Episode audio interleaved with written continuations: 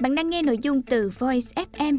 Hãy lên App Store, tìm V O I Z và cài đặt ngay để tận hưởng hơn 10.000 nội dung chất lượng cao có bản quyền nhé.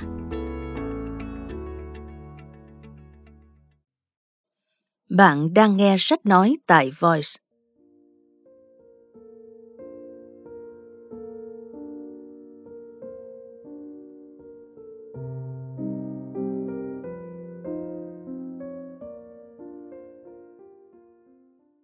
Mời các bạn lắng nghe quyển sách Trò chuyện triết học tập 4. Đơn vị ủy thác bản quyền. Tác giả Bùi Văn Nam Sơn. Phiên bản sách giấy được xuất bản bởi công ty sách Thời Đại. Giọng đọc Nguyễn Hòa.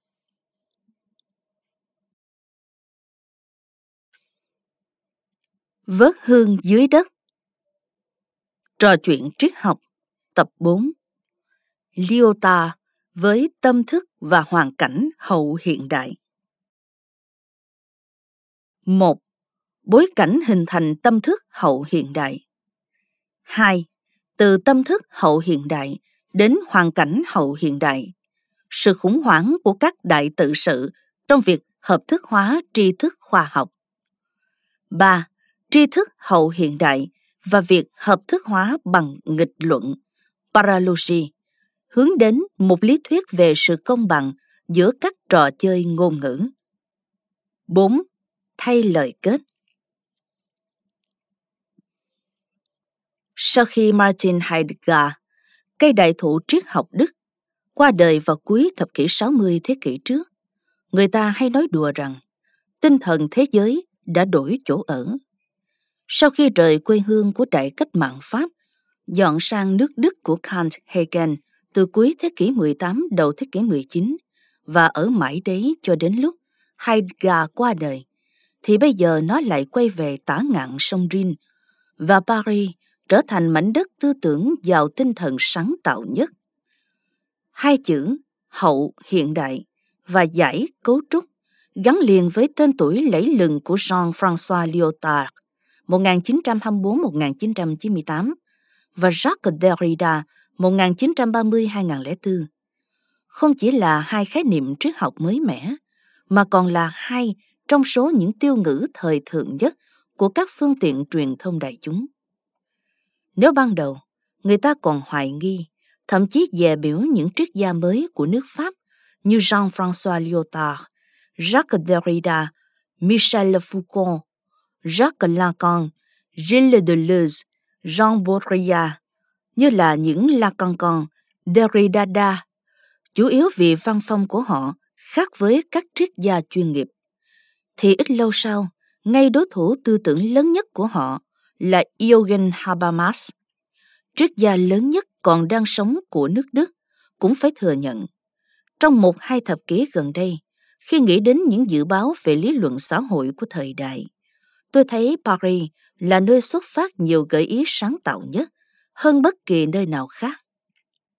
Gợi ý mà Jean-François Lyotard mang lại và cũng nhờ đó ông trở nên lừng danh chính là việc đưa khái niệm hậu hiện đại vào cuộc nghị luận triết học. Việc này xảy ra vào năm 1979 trong quyển Hoàn cảnh hậu hiện đại, một công trình tương đối ngắn, tuy không dễ đọc, và chúng ta hân hoan đón chào bản tiếng Việt của dịch giả Ngân Xuyên trong tủ sách tinh hoa của nhà xuất bản tri thức. Hy vọng trong thời gian không xa, bạn đọc sẽ còn có dịp tiếp cận các bản dịch liên quan đến trào lưu này, cũng như trào lưu chị em với nó, giải cấu trúc hay hậu cấu trúc. Lyotard soạn quyển này như một báo cáo thẩm định theo đơn đặt hàng của Hội đồng Đại học của bang Quebec, Canada về việc hoạch định chính sách lâu dài cho đại học và khoa học ở các nước phát triển trong điều kiện chịu tác động mạnh mẽ của công nghệ thông tin hiện đại. Quyển sách ra đời do một yêu cầu nhất thời, nhưng đã sớm trở thành kinh điển khi nó mở ra một cuộc tranh luận sôi nổi, gây gắt, kéo dài trong giới triết học và khoa học xã hội, chung quanh vấn đề hậu hiện đại. Các luận điểm trung tâm của quyển sách mang tính chất của một cương lĩnh. Nó mô tả sự biến chuyển từ hiện đại sang hậu hiện đại về phương diện xã hội học, những biến đổi nhanh chóng của xã hội tất yếu dẫn đến sự khủng hoảng về tâm trạng và hình thành nên một tâm thức mới, tâm thức hậu hiện đại. Về phương diện triết học, các hình thức hợp thức hóa cho khoa học cũng lâm vào tình trạng bế tắc, đặt ta vào một hoàn cảnh mới, hoàn cảnh hậu hiện đại, cần được giải quyết về mặt khoa học luận và triết học để thoát ra khỏi hoàn cảnh bế tắc ấy. Nói thật ngắn gọn, luận điểm trung tâm của Liorta như sau. Đi ngược lại với dự phóng ban đầu của phong trào khai minh mở ra thời cận đại và hiện đại. Đặc trưng của hiện đại là tư duy toàn thể hóa, ủng hộ sự thuần nhất, bài trừ sự dị động, tiềm ẩn nhiều nguy cơ độc đoán và bạo lực.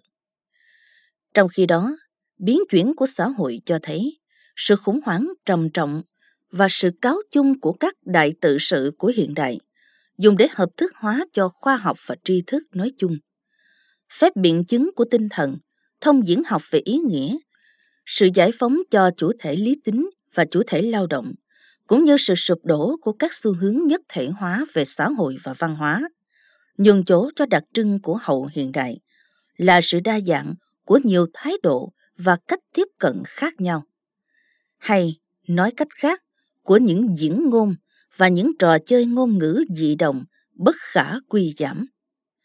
Lyotard phản đối giải pháp của Yogan Habermas, lý luận và đạo đức học diễn ngôn. Trong đó sự đồng thuận được xem là mục đích trung tâm và tối hậu của sự truyền thông. Lyotard chủ trương sự cần thiết của một quan niệm công bằng về sự truyền thông. Trong đó, không chỉ cho phép tồn tại mà còn bảo vệ sự đa dạng, những dị biệt và bất đồng thuận có thể liên tục phá vỡ sự đồng thuận tạm thời.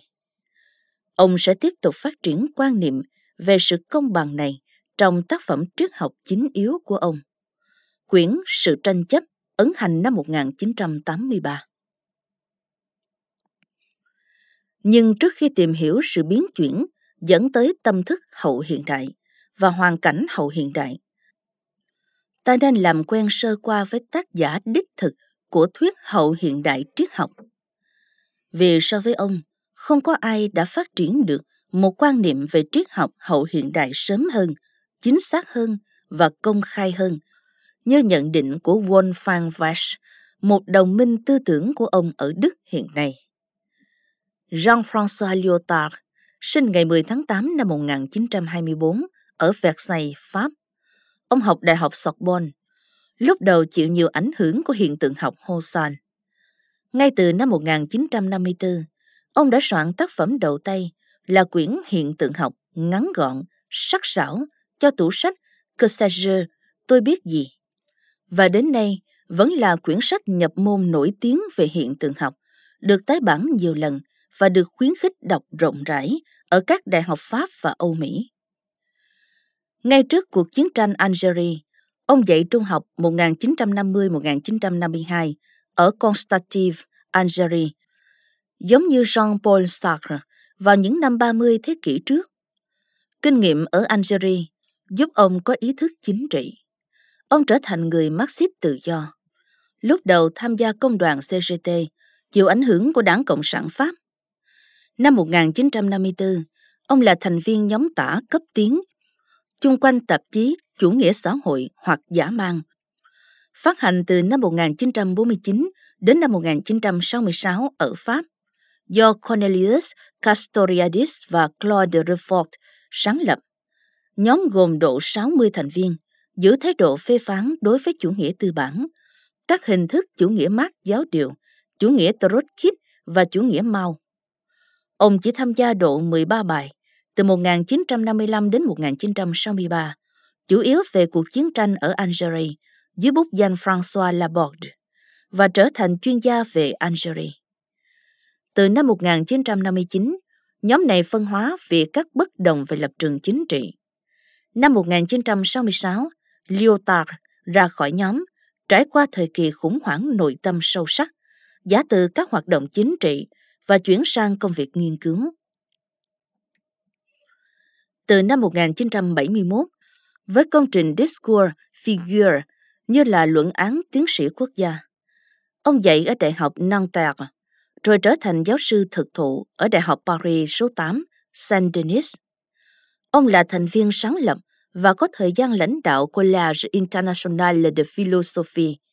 Ông nghỉ hưu vào hè năm 1987, làm giáo sư thỉnh giảng tại nhiều đại học Hoa Kỳ và qua đời vào tháng 4 năm 1998. Tiểu sử ngắn gọn trên đây cũng cho ta một hình dung khá tiêu biểu về một mẫu người trí thức Pháp nói riêng, Tây Âu nói chung ở nửa cuối thế kỷ 20. Họ lớn lên trong bối cảnh hậu chiến, nhiều mơ mộng, nhưng rồi lại phải trải nghiệm những xung đột, nghịch lý, đổ vỡ, mất mát về nhiều mặt, lý tưởng chính trị, lẽ sống, tình bạn. Trong khi đó, tình hình thế giới biến chuyển nhanh chóng, các mặt kinh tế, xã hội, văn hóa, đời sống còn biến chuyển nhanh chóng và phức tạp hơn nữa, buộc họ phải đặt lại hàng loạt vấn đề. Một, bối cảnh hình thành tâm thức hậu hiện đại. 1.1 Tâm thức của một thế hệ bộc lộ rõ rệt nhất trong các loại hình nghệ thuật cùng với sự phê bình nghệ thuật và mỹ học. Tuy nhiên, cũng cần đặt nó vào trong bối cảnh chính trị xã hội rộng hơn của thời đại, để từ đó có thể hiểu mối quan hệ giữa hiện đại và hậu hiện đại một cách đúng đắn hơn so với cách hiểu vội vã và đơn giản về chữ hậu như nhắc cắt về phân kỳ lịch sử. Qua đó, hiện đại trở thành cái bung sung cho tất cả những gì cũ kỹ, còn hậu hiện đại là cái gì mới mẻ hấp dẫn. Bản thân Lyota đã kịch liệt phản đối sự đơn giản hóa đầy xuyên tạc ấy và hơn một lần thấy buộc phải tuyên bố giữ khoảng cách, thậm chí ly khai với khái niệm do chính mình tạo ra. Điều quan trọng nhất ở đây là không được đánh đồng khái niệm hiện đại với những giá trị của thời hiện đại. Sự khai minh, chủ nghĩa nhân đạo, sự khai phóng. Chỉ có như thế, khái niệm hậu hiện đại mới chứng tỏ là một khái niệm chiến lược để giữ khoảng cách với những biện pháp đã được thử nghiệm suốt mấy thế kỷ nhằm hiện thực hóa các giá trị của hiện đại. Vào thế kỷ 16, châu Âu bước vào một tiến trình hiện đại hóa, đến nay vẫn chưa kết thúc. Hạt nhân của tiến trình hiện đại hóa là giải phóng cá nhân ra khỏi những bối cảnh tiền hiện đại và cá nhân tự do trở thành điểm xuất phát của mọi biến đổi về cấu trúc kinh tế xã hội cùng với nhu cầu hợp thức hóa chúng về mặt triết học và hệ tư tưởng. Nhưng tiến trình thay thế cái phổ biến tiền hiện đại bằng cái cá nhân hiện đại đã diễn ra đầy những xung đột và nghịch lý, khiến người ta nói đến một phép biện chứng của khai minh hay phép biện chứng của hiện đại. Tiến trình hiện đại hóa ấy, nói ngắn, luôn bị cản trở và đe dọa bởi những mô hình tiền hiện đại chưa chịu chết hẳn. Nhiều hình thức cách tân về xã hội và hệ tư tưởng mang danh hiệu hiện đại, nhưng thực chất là tiền hiện đại. Hay nói khác đi, vẫn chưa thật sự có được những hình thức xã hội thích hợp của những cá nhân tự do. Thay chỗ cho những mối quan hệ tiền tư bản chủ nghĩa và tiền hiện đại là giá trị trao đổi, nay trở thành hình thức của sự tha hóa bản tính con người.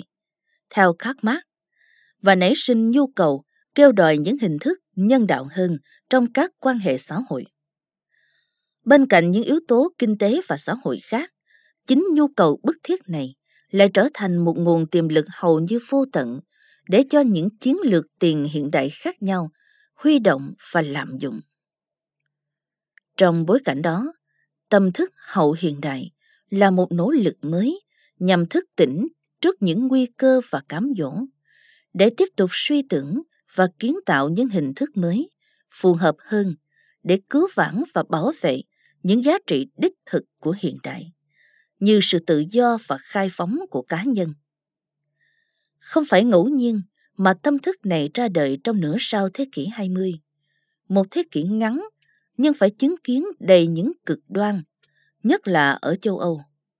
Vì thế Lyotard nhiều lần nhấn mạnh hậu hiện đại không phải là sự cáo chung của hiện đại mà là một quan hệ khác với hiện đại.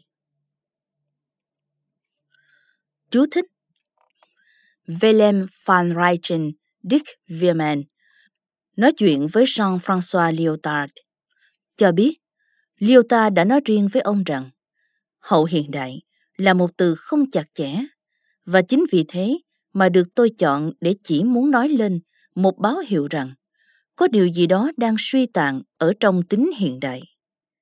Vào tháng 2 năm 1988, trong diễn từ bằng tiếng Anh tại Bảo tàng Nghệ thuật Bern, Thụy Sĩ, Lyotard xác định rõ hơn nữa về cách hiểu của ông. Ai cũng biết chính bản thân tôi đã sử dụng thuật ngữ hậu hiện đại. Đó là một cách thức ít nhiều có tính khiêu khích để đặt cuộc thảo luận về nhận thức trong ánh sáng đầy đủ của nó. Hậu hiện đại không phải là một thời kỳ mới, mà là việc rewrite, mà theo tiếng Pháp là recreate, viết lại, xử lý lại một số đặc điểm của hiện đại, nhất là tham vọng của nó trong việc đặt cơ sở hợp thức hóa cho đề án giải phóng toàn bộ nhân loại bằng khoa học và kỹ thuật. Tuy nhiên, việc rewrite này vốn đã có mặt từ lâu trong bản thân hiện đại. Chúng tôi nhấn mạnh. Hết chú thích. 1.2 Ba bước trưởng thành của tâm thức hậu hiện đại Ta tạm rời thời điểm 1979 của tác phẩm Hoàn cảnh hậu hiện đại để đến với bài viết nổi tiếng của Lyota vào năm 1982 với nhan đề Trả lời câu hỏi hậu hiện đại là gì? Với bài viết này, ông thực sự xác định khái niệm hậu hiện đại như một cương lĩnh nghiên cứu và ai đã quen thuộc với lịch sử triết học Tây phương ắt dễ dàng liên tưởng đến bài viết cũng có tính cương lĩnh của Immanuel Kant năm 1783. Trả lời câu hỏi khai minh là gì? Sự tương đồng trong cách đặt nhan đề càng cho thấy rõ Lyotard muốn hiểu quan niệm hậu hiện đại của mình như là một phiên bản mới mẻ của sự khai minh. Bài viết này đặc biệt lý thú. Lyotard chính thức trả lời những sự phê phán và ngộ nhận đối với hậu hiện đại, như là trào lưu phản hiện đại và tân bảo thủ, đồng thời giải bày rõ ba bước trưởng thành của tâm thức hậu hiện đại. Từ quan niệm mới về nghệ thuật và mỹ học tiến lên triết học hậu hiện đại. Cuộc tranh luận nổ ra từ bài diễn từ của Yogan Habermas năm 1980, khi ông nhận giải thưởng Adorno ở Frankfurt. Hiện đại, một đề án không hoàn tất. Trong đó, như đã nói, ông đánh giá các xu hướng hậu hiện đại trong triết học là phản khai minh và tân bảo thủ. Chú thích Trong bài này, Habermas phân loại các trào lưu phê phán hiện đại thành ba loại. Các nhà bảo thủ trẻ, các nhà bảo thủ già muốn quay trở về lại với những lập trường tiền hiện đại và các nhà tân bảo thủ hoan nghênh khoa học hiện đại nhưng cố tình hạ thấp tiềm lực văn hóa và luân lý của nó. Habermas không nêu tên ai cả trong trào lưu thứ ba này, nhưng Lyotard cảm thấy bị ám chỉ và ngộ nhận nên đã viết bài trên để đáp trả. Năm 1985, trong công trình lớn bàn về thuyết hậu cấu trúc Pháp, diễn ngôn triết học về hiện đại, Habermas cũng không đề cập đến Lyotard.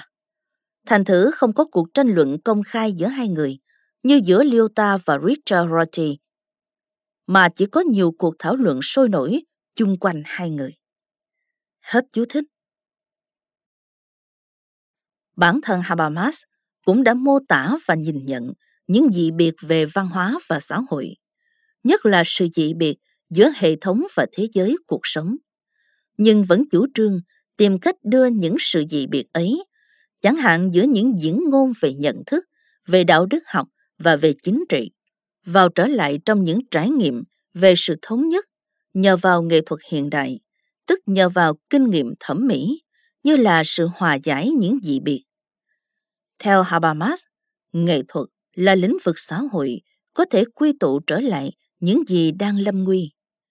Sự phân hóa triệt để của những cấu trúc xã hội và ngữ nghĩa. Khác với Habermas, Lyota không nhìn thấy khả năng hòa giải những dị biệt của hiện đại ở trong nghệ thuật hiện đại, mà hoàn toàn ngược lại, chính triết học hậu hiện đại thoát thai từ tinh thần của nghệ thuật hiện đại. Triết học hậu hiện đại diễn đạt một cách suy lý những gì nghệ thuật hiện đại đã thể nghiệm bằng phương tiện nghệ thuật. Ông nêu ba bước của diễn trình này. Một, trải nghiệm về sự đối lập giữa chủ nghĩa hiện thực trong nghệ thuật với các thử nghiệm của phong trào văn nghệ tiền phong và phản tư. 2.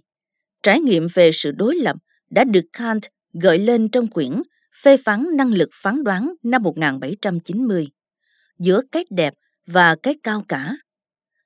Và ba, sau trải nghiệm về nghệ thuật và mỹ học hiện đại, tâm thức hậu hiện đại phát triển cao hơn thành triết học. 1.2.1 Sự đối lập giữa chủ nghĩa hiện thực và sự phản tư hay thử nghiệm. Chủ nghĩa hiện thực trong nghệ thuật cũng như trong triết học đi tìm một hiện thực khách quan, một chỗ dựa vững chắc, một thực tại đáng để mô tả và trình bày. Bản tính của chủ nghĩa hiện thực là quan tâm đến trật tự, sự thống nhất, sự đồng nhất, sự an toàn và tính phổ thông.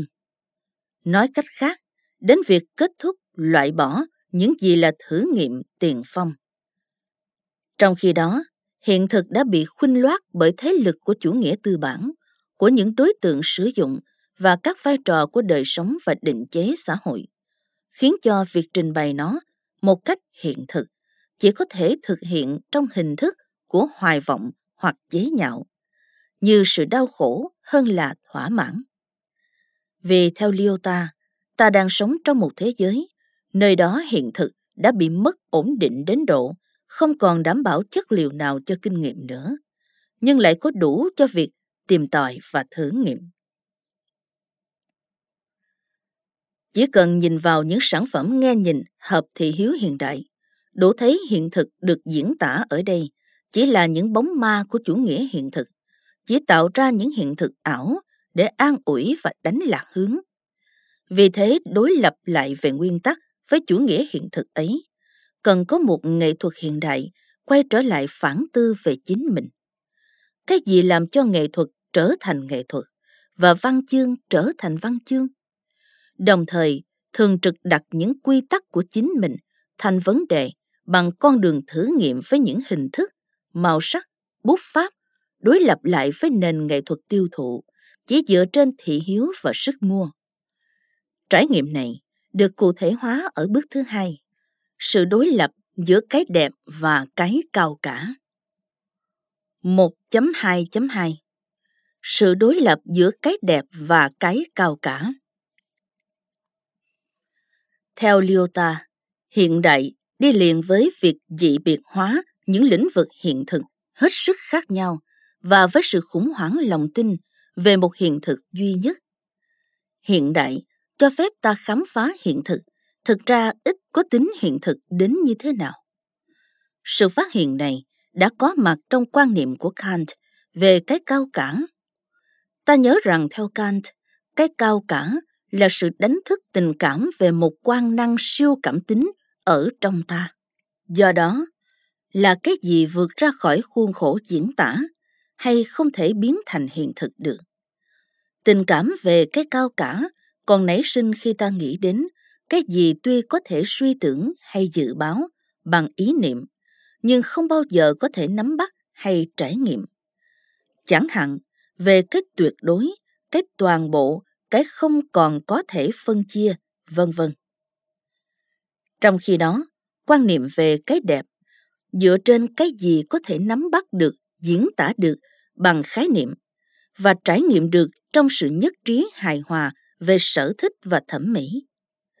Ngược lại, cái cao cả nhắm đến cái gì phi thẩm mỹ, cái gì không thể diễn tả được. Vì thế, theo Liêu ta, nghệ thuật hiện đại là nền nghệ thuật dựa vào tính vô hình thức của đối tượng hay việc tránh dùng mọi hình tượng hay mô phỏng để nỗ lực cho thấy có một cái gì không thể diễn tả được. Cho thấy rõ có một cái gì có thể suy tưởng được nhưng không thể nhìn thấy được hay làm cho nhìn thấy được. Đó là tiền đặt cược của hội họa hiện đại. Từ chỗ xác định nghệ thuật hiện đại như là đề án thử nghiệm phản tư, không hướng đến cái đẹp mà đến cái cao cả, cái đích thực không thể diễn tả được. Lyota đi tới bước thứ ba của tâm thức hậu hiện đại, nền triết học phù hợp với nó.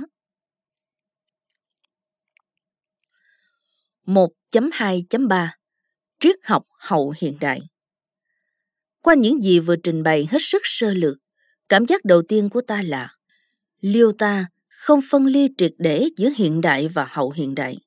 Đúng hơn, ông thấy rằng những ý tưởng dẫn đạo, những dự phóng nền tảng của hiện đại nói chung, nghệ thuật hiện đại nói riêng, phải được hậu hiện đại thực hiện. Đường phân thủy duy nhất và quyết định để phân biệt giữa hai tâm thức, theo ông, chỉ là ở chỗ. Trong khi tâm thức hiện đại khóc than, thì tâm thức hậu hiện đại treo mừng trước sự giải thể của một hiện thực duy nhất và sự trỗi dậy của vô vàng khả thể cho việc tìm tòi những luật chơi mới, những phương thức nghệ thuật mới mang tính thử nghiệm.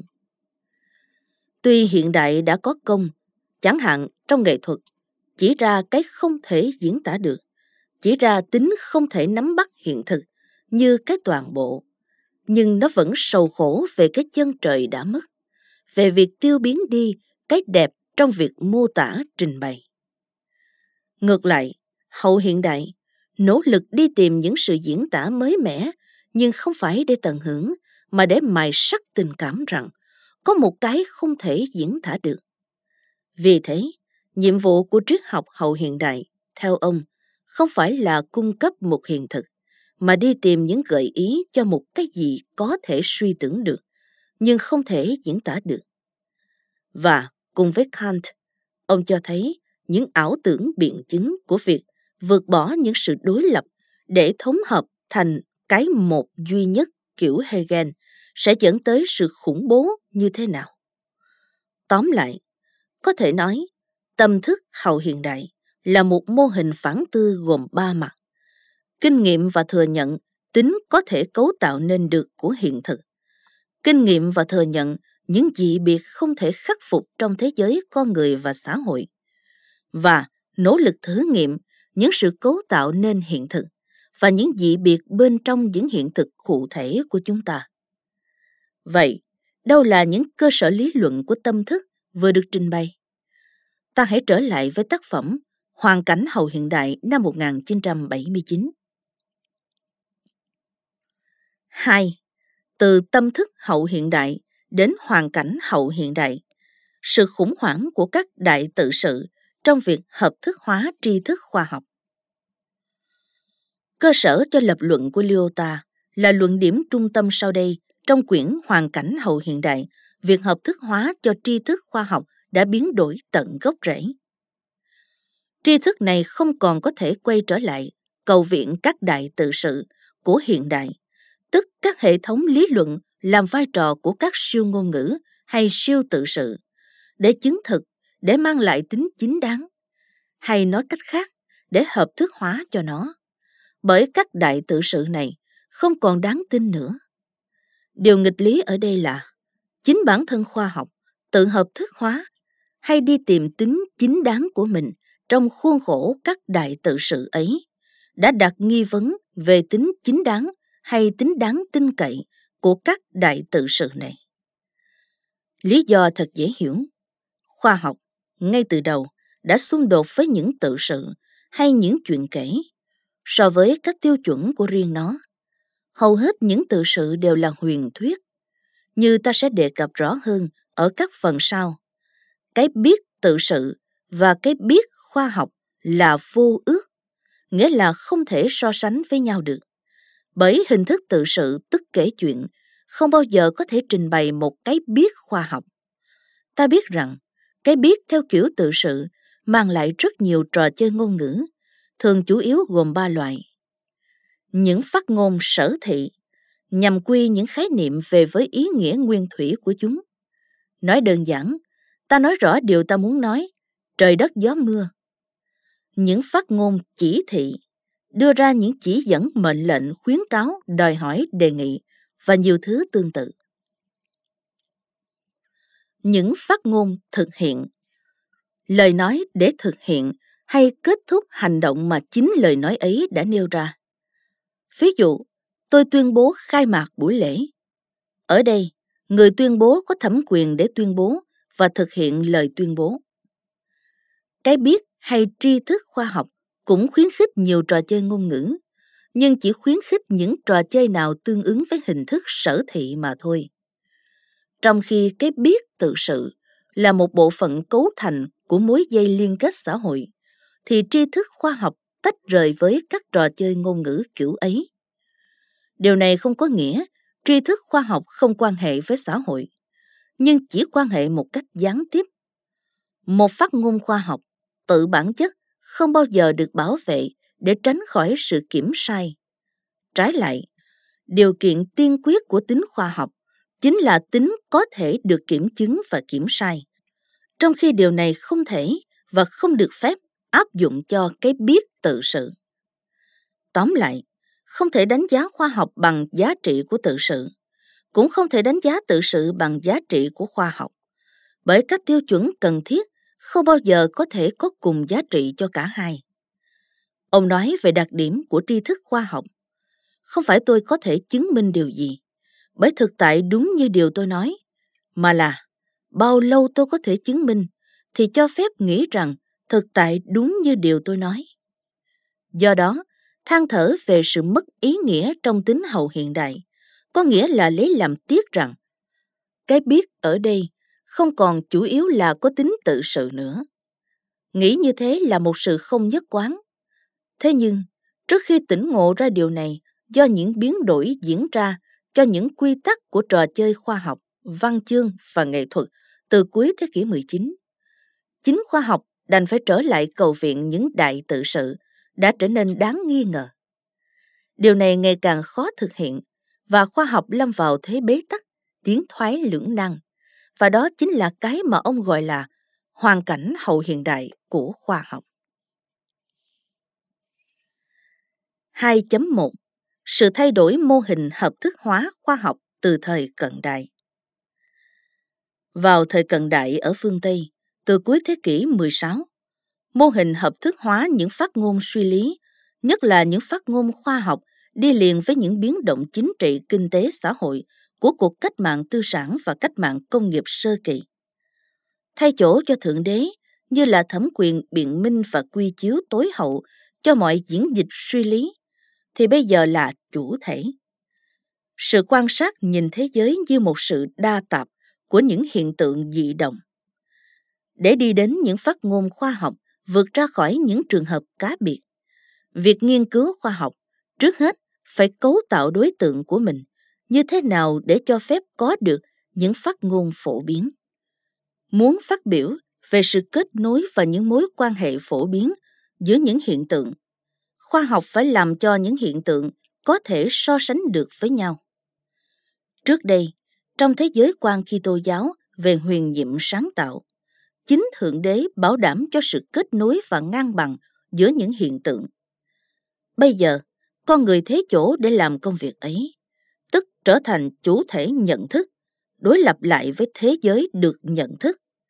Quan hệ chủ thể khách thể trở thành hệ hình của khoa học cận đại và của thế giới quan khoa học nói chung. Hành vi mang lại trật tự, lấy chủ thể làm trung tâm, nhất thiết phải dựa trên một tiến trình trừu tượng hóa gấp đôi.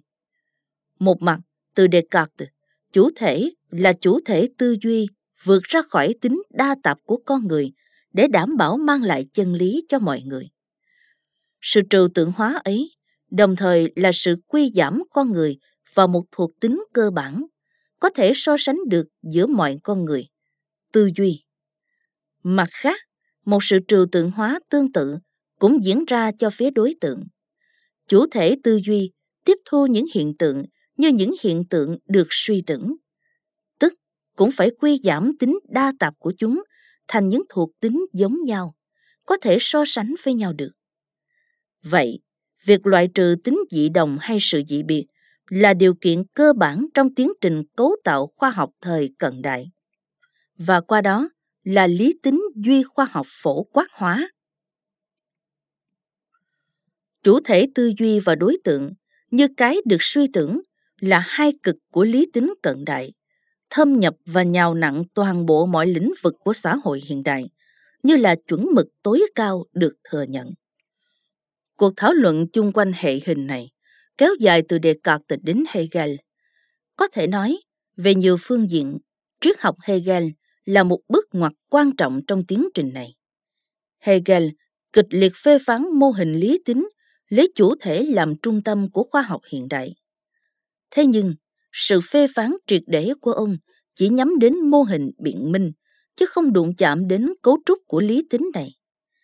Đề nghị của ông là hãy tổ chức lại sự suy lý khoa học thành một khoa học triết học càng góp phần duy trì cấu trúc ấy. Khác chăng là thay chỗ cho chủ thể của đề cạc bằng một tính phổ biến giả tưởng của tinh thần của một chủ thể được khách quan hóa. Mô hình kết nối của logic học biện chứng, nguyên tắc vận động của sự phủ định nhất định thay chỗ cho logic học lưỡng giá, đúng hoặc sai của khoa học nhận định và nối kết tri thức thành một hệ thống duy nhất khép kín mà chỗ kết thúc của nó là chỗ bắt đầu đã được phát triển của nó. Nỗ lực của Hegel đã giải phóng lý tính, lấy chủ thể làm trung tâm ra khỏi những mâu thuẫn của nó và góp phần tăng cường yêu sách thống trị của con người lên trên tự nhiên và lên trên chính mình. Song vì lẽ thao tác quy giảm của bản thân hệ hình không được thay đổi, nên nỗ lực ấy đã dẫn đến những hậu quả khó lường trong đời sống hiện thực. Với khái niệm hậu hiện đại, Lyotard muốn phá vỡ dòng phát triển ấy không phải để chống lại các dự phóng ban đầu của hiện đại, mà như đã nói, nhằm phản tư toàn diện về sự phát triển lẫn cơ sở hợp thức hóa của nó. Theo ông, đi ngược lại với thiện chí ban đầu, chính hai hình thức của hệ hình chủ thể trung tâm phổ quát hóa chủ thể lẫn đối tượng dẫn đến việc loại trừ tính dị đồng là mầm mống của sự phát triển lệch lạc của hiện đại gây ra hoàn cảnh hậu hiện đại nan giải hiện nay như Peter Angelman nhận xét, sự phê phán của Lyotard không chống lại lý tính nói chung. Trái lại, ông muốn hiện thực hóa sự khai minh châu Âu một cách mới mẻ bằng cách phản đối một hình thái lịch sử nhất định của lý tính vốn dựa trên sự loại trừ tính dị đồng. 2.2 Sự khủng hoảng và không còn đáng tin của các đại tự sự Từ hệ hình tư duy cơ bản nói trên của hiện đại đã hình thành nên hai, đúng ra là ba đại tự sự, làm chức năng hợp thức hóa cho tri thức khoa học. Chúng là gì? và tại sao lâm vào khủng hoảng và không còn đáng tin cậy? Theo Lyota, đó là các đại tự sự sau đây. Phép biện chứng của tinh thần, thông diễn học về ý nghĩa và sự giải phóng cho chủ thể lý tính và chủ thể lao động. Trong sách này, ông không đề cập đến đại tự sự, thông diễn học về ý nghĩa. Ta tìm hiểu ba đại tự sự này trước như là bước chuẩn bị cho việc tìm hiểu phần nội dung chính yếu còn lại của quyển sách. 2.2.1 Phép biện chứng của tinh thần Đây là mô hình hợp thức hóa tư biện.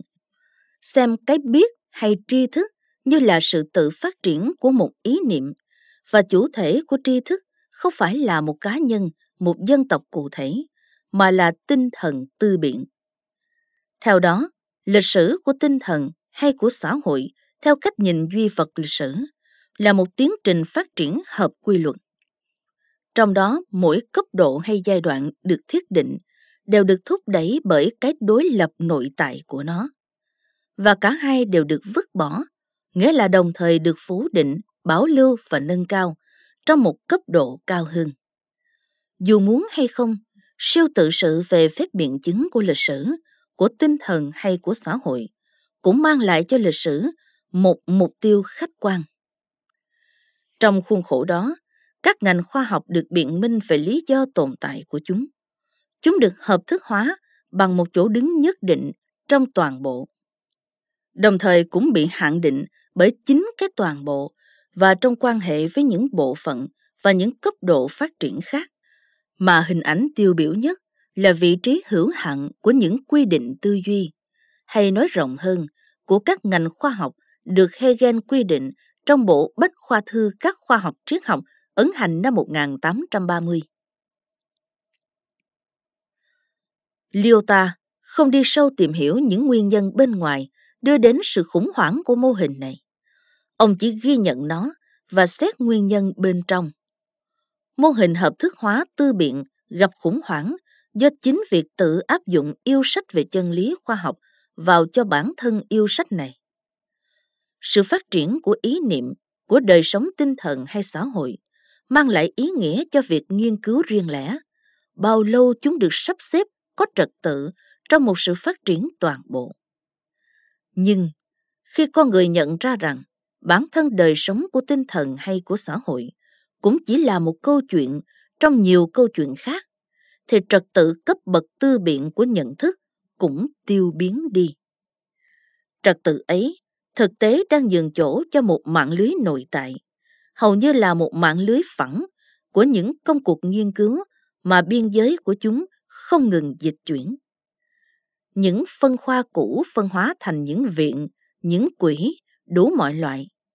Các đại học mất đi chức năng hợp thức hóa tư biện của chúng trước sự bùng nổ của tính liên ngành trong khoa học. Đại học được thiết lập theo tinh thần của Humboldt cũng mất đi chức năng tư biện của nó và chỉ còn lại việc tiếp tục trao truyền những kiến thức được xem là đã ổn định và tái tạo những giáo sư thay vì những nhà nghiên cứu, đúng như tình hình đã bị Nietzsche phê phán vào cuối thế kỷ 19. Đó là chưa nói đến những thất vọng, những hiểm họa tàn phá môi trường sinh thái và cơ sở sinh tồn của chính con người cho việc lạm dụng những tiến bộ khoa học kỹ thuật. Về mặt triết học, nhận thức này không phải là mới. Từ khi ra đời tác phẩm quan trọng Phép biện chứng phủ định của Theodore Adorno 1969. Trong đó, ông không bác bỏ nguyên tắc biện chứng xét như toàn bộ, mà chỉ đặt câu hỏi nghi vấn về mô men tổng hợp của nó.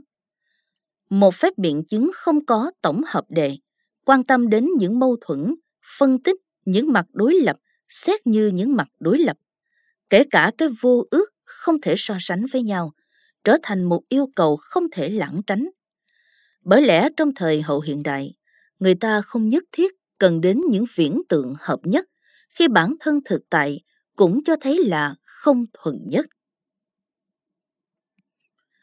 2.2.2 Thông diễn học về ý nghĩa Vấn đề hiểu ý nghĩa, chẳng hạn của văn bản hay lời nói, nằm trong tính hàm hồ của bản thân khái niệm thông diễn học. Nó có đến hai ý nghĩa.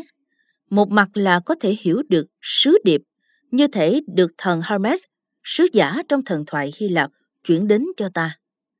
Mặt khác, nó không chỉ là tiến trình chuyển sứ điệp, mà còn là cái gì đã được hiểu, đã hoàn tất, khép kín, mà ta không thể thoát ra khỏi được nữa. Việc hiểu một sứ điệp đã hoàn tất là nỗ lực từ hàng ngàn năm nay để thông diễn sứ điệp đích thực của những văn bản, chẳng hạn như kinh thánh hay những tác phẩm triết học kinh điển. Và vấn đề chỉ còn là xem ai có thể kết thúc được việc hiểu, vì người ấy đã hiểu đúng. Đó cũng là cách học và hiểu quen thuộc của chúng ta đối với những học thuyết, những tác phẩm, như thể việc tìm hiểu đã hoàn tất, kết thúc, chỉ còn việc trao truyền lại. Và nếu còn thắc mắc, cứ hỏi để được thầy thông diễn cho. Hình thức thông diễn học ấy không còn đứng vững trước cái nhìn hậu hiện đại. Nó xem trọng kinh nghiệm rằng việc cắt nghĩa và lý giải những văn bản là không bao giờ có thể kết thúc được, trừ khi dùng đến sức mạnh bạo lực. Đứng bên ngoài quyền uy độc đoán của sự lý giải, đặc trưng của thông diễn học hậu hiện đại là hình thức của difference. Jacques Derrida 1988 mà tiếc rằng ta không thể đi sâu ở đây, dùng khái niệm này để biểu thị hai việc. Bất kỳ việc hiểu ý nghĩa nào cũng là không thể kết thúc, không có cách hiểu nào là duy nhất đúng, mà phải dời lại, phải chuyển hạn vào một tương lai không thể đạt đến được. Vì bao giờ cũng có thể đặt lại vấn đề và có cách hiểu mới. Việc hiểu ý nghĩa phụ thuộc vào những sự dị biệt, những sự phân biệt, chẳng hạn vào những văn cảnh, trong đó việc hiểu tiến hành vào những con người khác nhau đang tìm hiểu kích thước xã hội vào những thời điểm khác nhau của việc tìm hiểu kích thước thời gian và vào những mối quan tâm hay lợi ích thúc đẩy việc tìm hiểu kích thước của bản thân sự việc.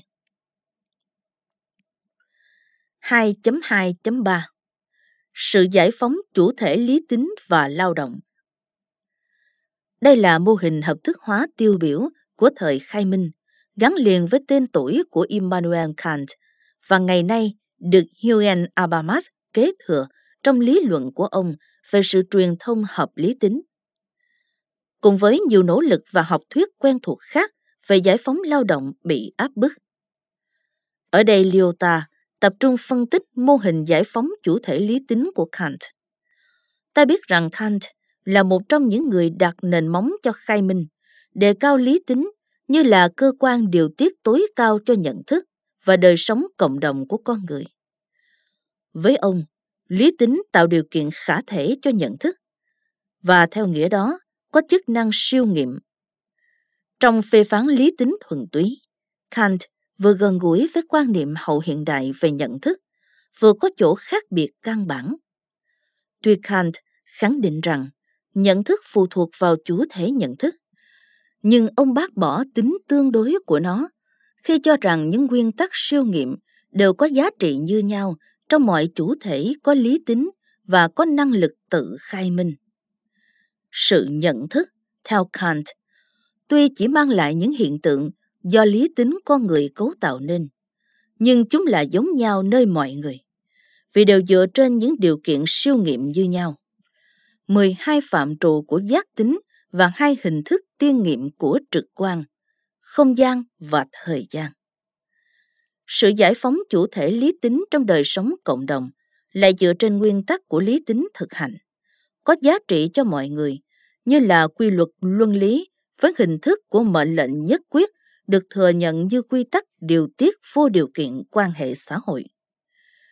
Mặc dù với ba quyển phê phán, Kant đã cho thấy chỉ có lý tính trong số nhiều, lý tính lý thuyết, lý tính thực hành, năng lực phán đoán phản tư, thẩm mỹ và mục đích luận.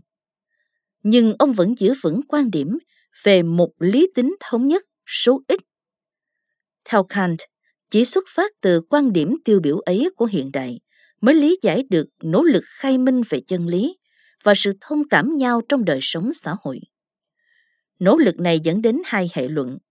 Những câu hỏi về hiện sinh con người là có thể giải đáp được nếu những câu trả lời được đi tìm bằng lý tính và những ai đi tìm câu trả lời bằng lý tính số ít nhất định có thể tìm ra những câu trả lời như nhau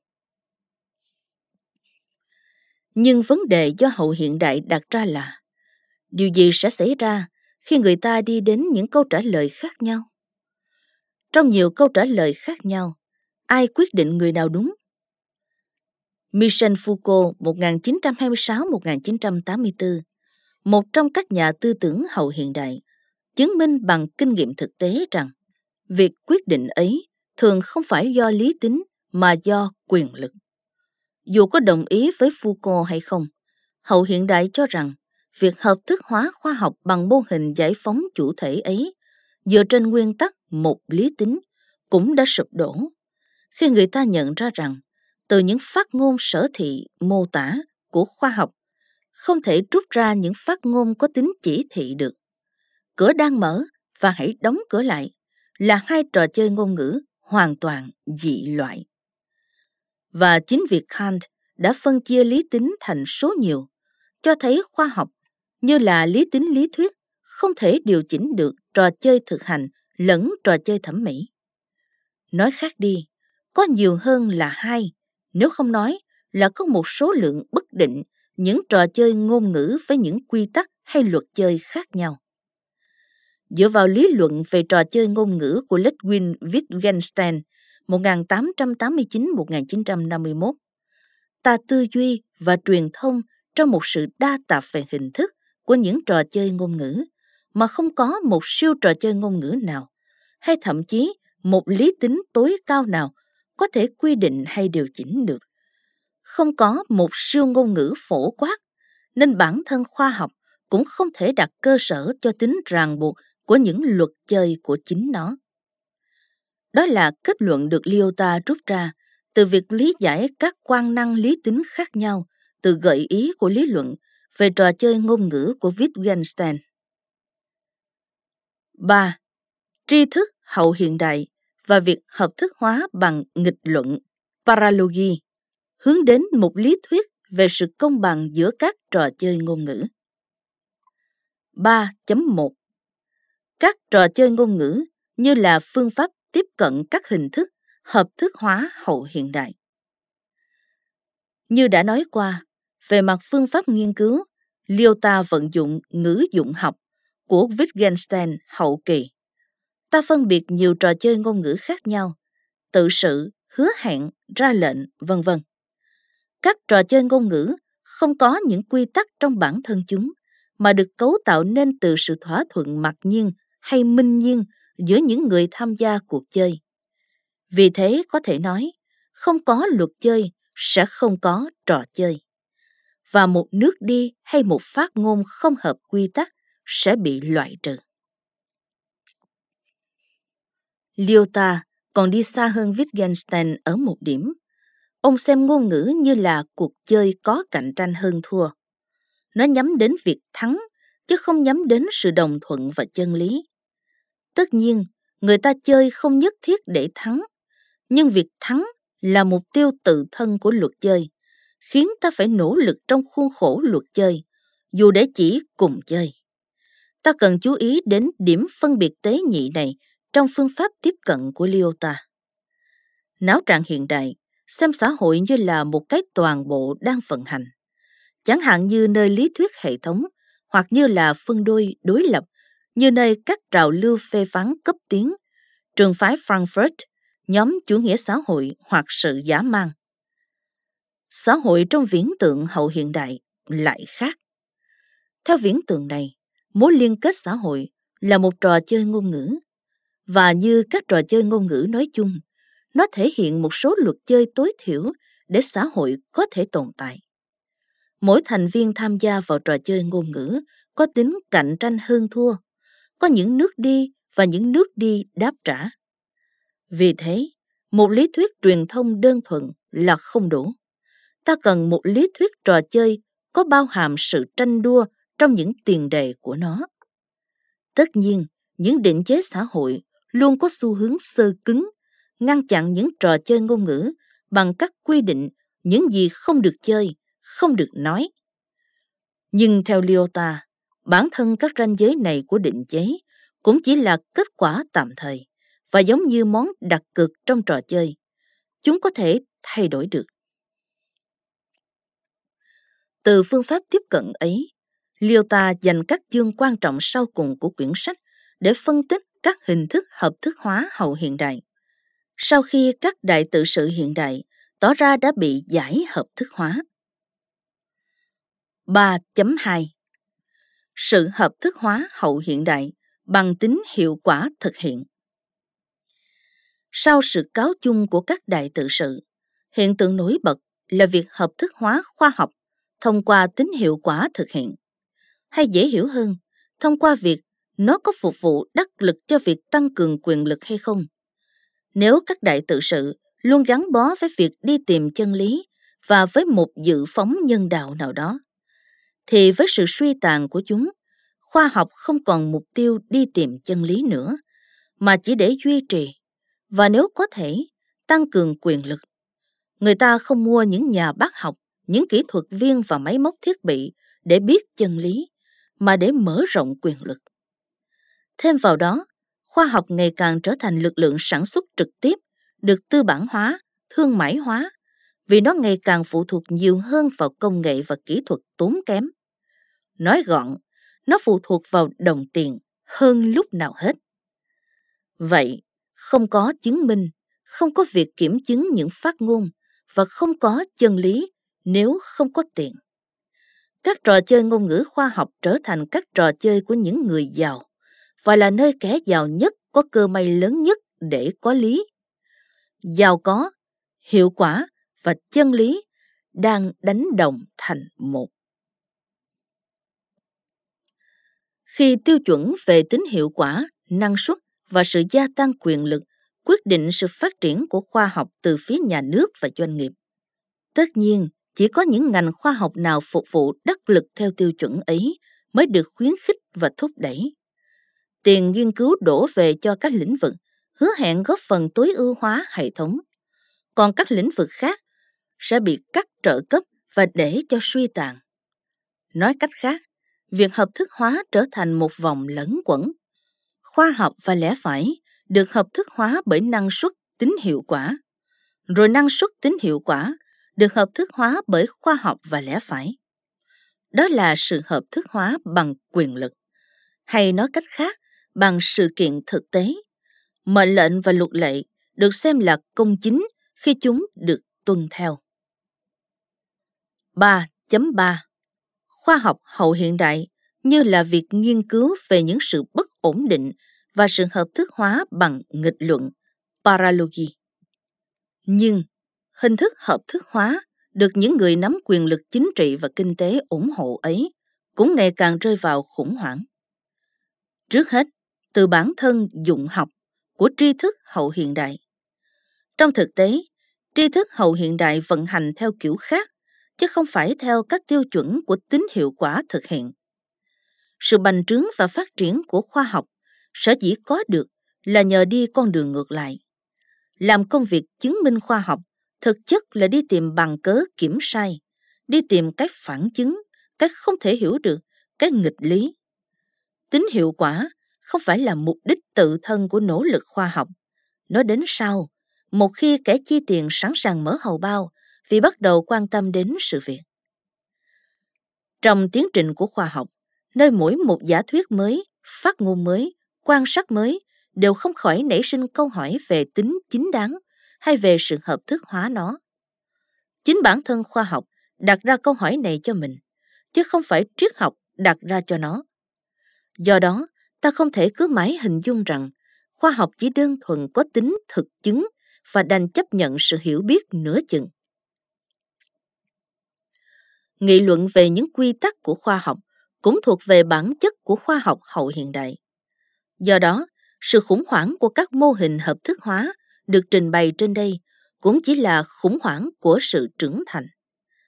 Vậy theo Lyota, khoa học hậu hiện đại đứng trước khả thể nào của sự thay đổi hệ hình? Nói theo thuật ngữ của Thomas Kuhn. Lyota nêu ra một loạt các ví dụ khá quen thuộc. Định lý bất toàn của Gödel, sự không mâu thuẫn của một hệ thống không thể được chứng minh bằng những phương tiện của hệ thống ấy, làm lay chuyển lòng tin và liên tục hoàn thiện nhận thức. Tính bất định của Heisenberg, Bohr trong vật lý lượng tử, toán học của Mandelbrot và Thom về những bất liên tục tai biến nhằm minh họa cho sự khủng hoảng nói trên. Đó là sự khủng hoảng của tất định luận. Tất định luận là giả thuyết làm nền tảng cho mô hình hợp thức hóa bằng tính hiệu quả thực hiện. Vì tính hiệu quả thực hiện được định nghĩa bằng một mối quan hệ đầu vào đầu ra, ta phải giả định rằng hệ thống nhận đầu vào ở trong một trạng thái ổn định, tuân theo một quỹ đạo đều đặn, cho phép ta dự đoán đầu ra tương ứng. Mô hình hợp thức hóa ấy tiền giả định một cổ máy ổn định, trong đó đầu vào quy định đầu ra. Thế nhưng, dụng học của tri thức hậu hiện đại lại không có chút gì giống với cỗ máy ấy cả. Trái lại, đặc điểm của nó là những tiến trình không ổn định, đầu vào không điều chỉnh được đầu ra, không tuân theo những định luật tuyến tính có thể dự đoán trước được. Như vậy, ngay bản thân khái niệm về hệ thống xã hội cũng phải được thay đổi. Nó không vận hành như một hệ thống ổn định. Chỉ có những ốc đảo mang tính tất định luận trong lòng một sự đối kháng đề tai biến như là quy tắc phổ biến đúng nghĩa. Khoa học hậu hiện đại, vì thế là bất liên tục nghịch lý, tai biến, không thể kiểm chứng theo nghĩa cổ điển được nữa. Do đó, theo Lyota, mô hình hợp thức hóa phù hợp cho nó không phải là mô hình của sự thực hiện tối ưu, mà là mô hình của sự dị biệt, hiểu như là sự nghịch biện. Vậy, thế nào là nghịch biện? Trước hết, thiết tưởng cần hiểu rõ khái niệm nghịch biện nơi Lyota. Về thuật ngữ nghịch biện paralogy, gần gũi với khái niệm phỏng luận paralogism, tức suy luận sai lầm không cố ý, suy luận sai lầm cố ý sẽ là ngụy luận. Quả thật ở đây có nhấn mạnh đến một phương diện nào đó của võng luận, đều được xem là võng luận hay nghịch lý trong một bối cảnh nhận thức này lại có thể có sức mạnh thuyết phục và được sự đồng tình của cộng đồng chuyên gia trong một bối cảnh khác của hệ thống. Với tiền giả định rằng có một số nhiều những hệ thống hình thức và tiên đề và không có một siêu hệ thống. Tuy nhiên, cũng cần lưu ý đến một sự phân biệt tế nhị. Đề nghị của Lyota không phải là hãy cứ võng luận, mà là hãy tập trung chú ý vào những nghịch luận, vì chúng xuất hiện nơi những chỗ quá độ, tức bước chuyển giữa những trò chơi ngôn ngữ khác nhau. Hay như ông nói, giữa những loại diễn ngôn khác nhau. Một khi không có một siêu diễn ngôn, siêu hệ thống, thì vấn đề của triết học là phải tư duy trong lĩnh vực nằm ở giữa những hệ thống. Triết học là một diễn ngôn mà quy tắc của nó là ở chỗ đi tìm quy tắc của chính mình và của những diễn ngôn khác. Như thế, tuy nghĩa đen của paralogy là trái lý tính, phản logic, ta nên hiểu chữ này nơi Lyota với tất cả hàm ý của chữ para, nghĩa là cận, gần, bên cạnh, cùng với vượt ra khỏi, nghịch lại, lệch khỏi, vân vân. Nếu sự cách tân, đổi mới được hệ thống sử dụng để cải thiện tính hiệu quả của nó, thì theo Lyota, sở dĩ nghịch luận có thể giữ vai trò hợp thức hóa vì nó cơ bản hơn. Nó thuộc về công việc tạo ra bản thân tri thức. Bao giờ cũng có một ai đó làm xáo trộn trật tự của một hệ hình nhận thức. Có một sức mạnh luôn không ngừng làm mất ổn định năng lực giải thích của một hệ hình và đề ra những chuẩn mực mới cho việc nhận thức. Vì thế, lý thuyết hệ thống, theo ông, không còn chỗ dựa vững chắc nữa trong các chiến lược hợp thức hóa của nó. Lý thuyết hệ thống có chỗ mạnh khi nó đòi hỏi những đầu óc tỉnh táo và những ý chí lạnh lùng, nhưng cũng phải trả giá. Nó không biết đến những biến số độc lập với những công nghệ mới. Từ đó dẫn đến sự kiêu ngạo và mù quáng của giới ra quyết định. Có nghĩa, họ tự đồng nhất hóa mình với hệ thống xã hội, được hiểu như là cái toàn thể. Ngược lại trong khoa học, sự đồng nhất hóa ấy là không thể có được. Trong khoa học, người ta không thể biết trước liệu một phương hướng hay nghiên cứu hay một nỗ lực tìm tòi sẽ có hiệu quả hay không. Cho nên, nếu những định chế học thuật từ chối tiếp nhận, dù với sự đồng thuận tối thiểu, thậm chí chỉ chịu lắng nghe một nước đi mới vì nó đe dọa thay đổi luật chơi, chúng cũng sẽ hành xử một cách khủng bố như Niklas Luhmann đã mô tả. Khủng bố là loại trừ hay đe dọa loại trừ một đối tác ra khỏi trò chơi ngôn ngữ. Trong khi đó, khoa học thể hiện một mô hình ngược lại với hệ thống ổn định. Bất kỳ phát ngôn nào, miễn có thể thảo luận được bằng luận cứ và phản luận cứ, đều được chấp nhận. Nó là một mô hình của một hệ thống mở. Trong đó, không có một siêu ngôn ngữ phổ quát. Do đó, cũng không có chỗ cho việc đồng nhất hóa và khủng bố. Nếu điều này có diễn ra trong thực tiễn nghiên cứu, đó là thuộc về dụng học kinh tế xã hội, chứ không thuộc về dụng học khoa học. Sự hợp thức hóa duy nhất có thể có trong tiến trình nghiên cứu là có những ý tưởng để tạo ra những phát ngôn mới. Tất nhiên, dụng học xã hội là phức tạp hơn nhiều so với dụng học khoa học. Dù vậy, liệu các tư tưởng này có thể áp dụng được trong lĩnh vực xã hội? Trong lĩnh vực xã hội, liệu cũng có thể có một sự hợp thức hóa bằng nghịch luận? Lyota dành chương cuối cuốn sách để gợi mở ra một bình diện thảo luận mới. Một cách ngắn gọn, ông nêu ý kiến tranh luận với mô hình đồng thuận phổ biến của Yuval Habermas. Mục đích của Habermas là tốt, nhưng những luận cứ thì không. Theo ông, đồng thuận chỉ là một trạng thái của sự thảo luận, chứ không phải mục đích của nó. Mục đích phải là sự nghịch luận. Bởi, để có thể lập luận chống lại lý thuyết hệ thống, tiêu biểu là mô hình của Niklas Luhmann, Habermas lại phải cầu viện trở lại ý tưởng về một nhân loại như là chủ thể phổ biến nỗ lực giải phóng dựa vào việc điều chỉnh những nước đi được cho phép trong mọi trò chơi ngôn ngữ.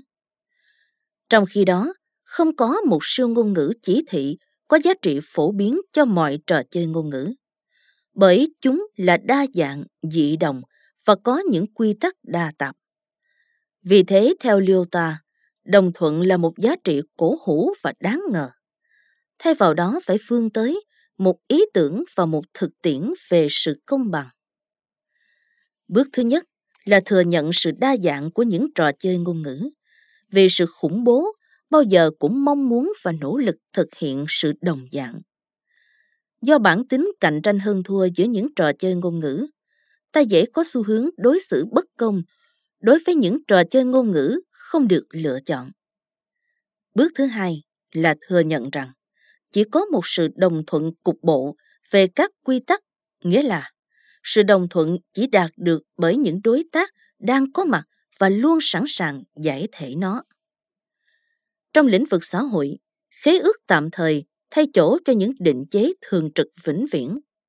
Ông nhận thấy, ngày nay, việc ấy đã có mặt trong các lĩnh vực nghề nghiệp, tình dục, văn hóa, gia đình, quốc tế, cũng như trong những công việc chính trị. Vấn đề không phải là đề xuất ra một đối chọn thuần túy, cực đoan đối với hệ thống. Nên ta phải vui mừng khi thấy hệ thống đang khoan dung đối với xu hướng khế ước tạm thời.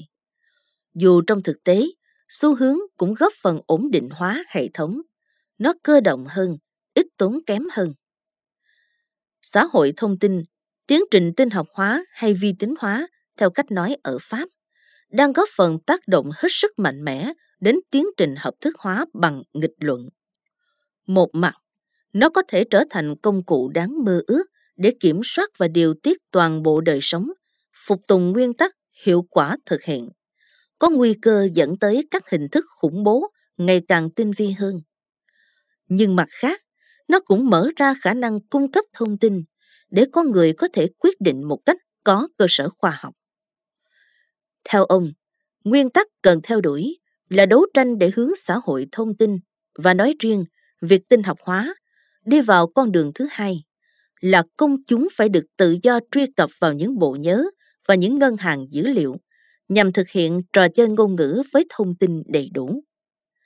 Nói cách khác, nguyện vọng vươn tới sự công bằng lẫn nguyện vọng tìm tòi những cái chưa biết, những cái bất ổn định với nhiều cơ hội và thách thức đều phải được tôn trọng như nhau. Bởi nguồn dự trữ kiến thức cũng là nguồn dự trữ của ngôn ngữ về những phát ngôn khả hữu là vô tận, không thể tác cạn.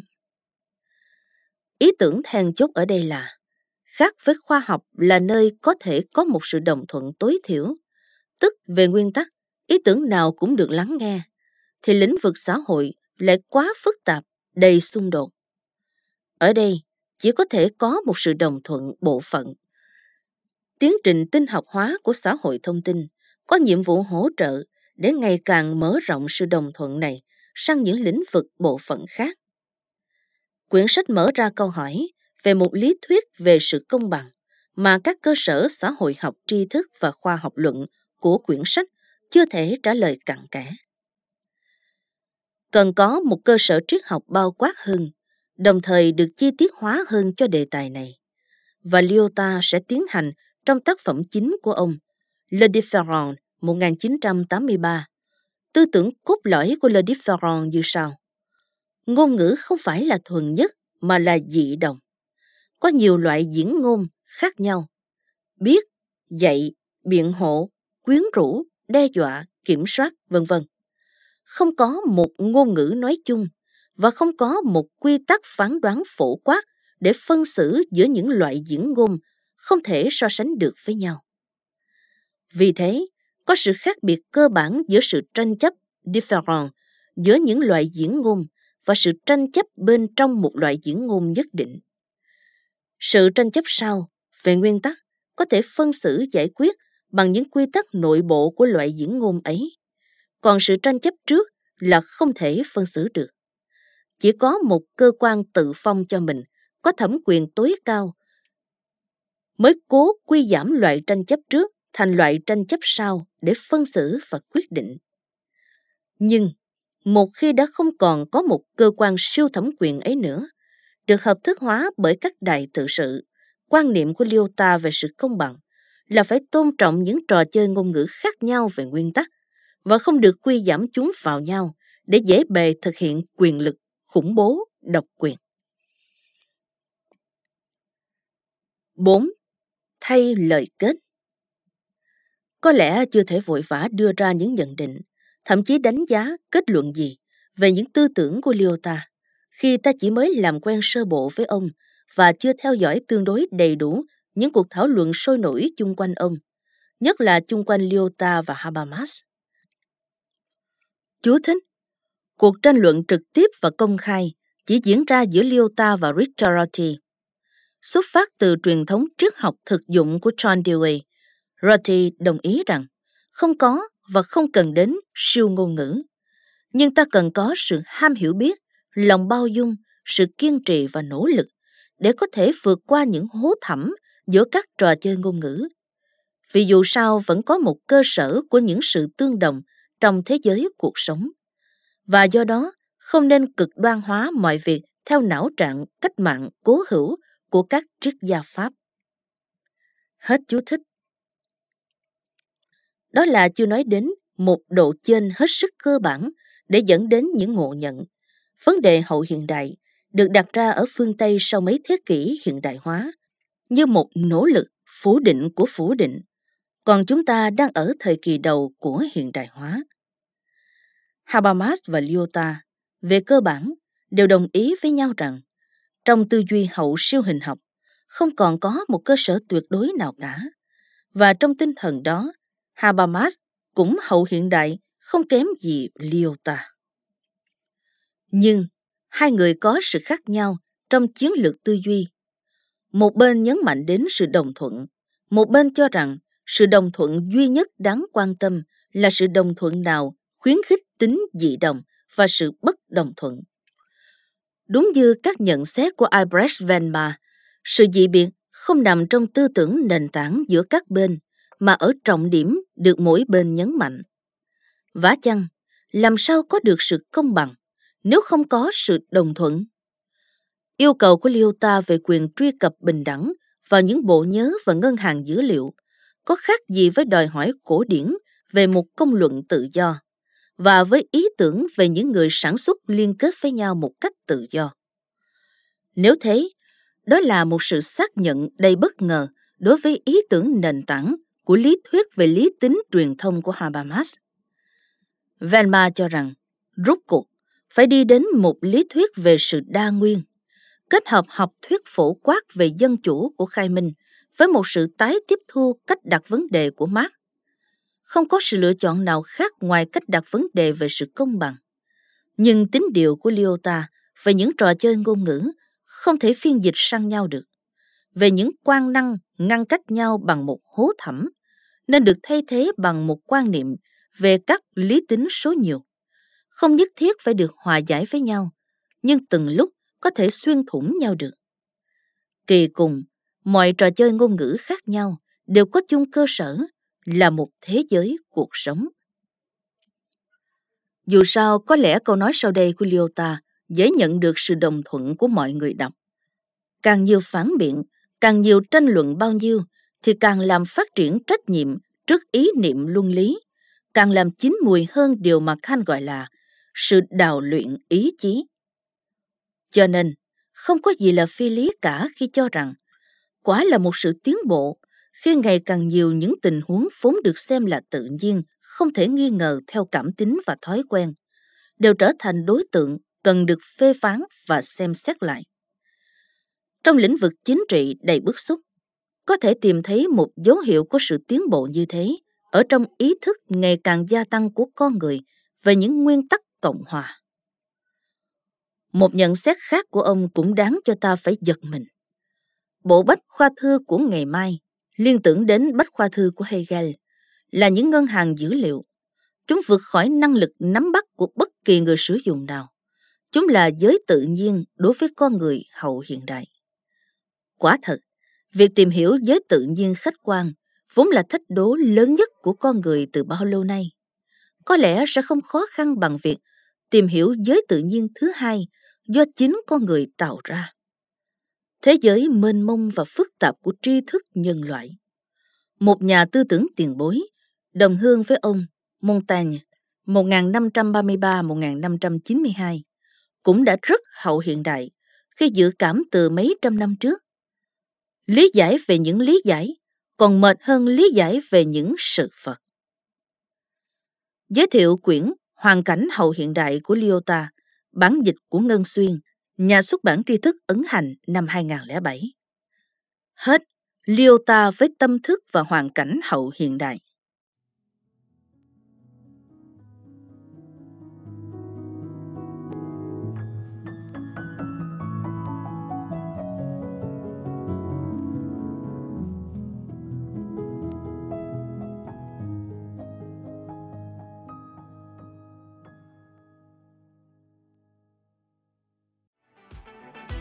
Voi FM Ứng dụng sách nói chất lượng cao Kho sách nói lớn nhất Việt Nam.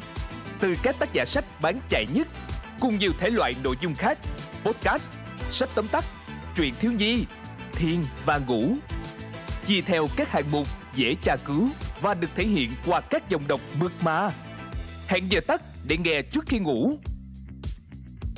Điều chỉnh tốc độ nghe phù hợp với bản thân tải xuống để nghe không cần mạng. Chế độ lái xe, thao tác đơn giản và an toàn. Gần 20.000 người đã sử dụng và hài lòng, còn bạn thì sao? Tải ứng dụng Voi FM trên App Store hoặc Google Play để được nghe thử miễn phí ngay hôm nay. Voi FM, lắng nghe mọi lúc, bên bạn mọi nơi.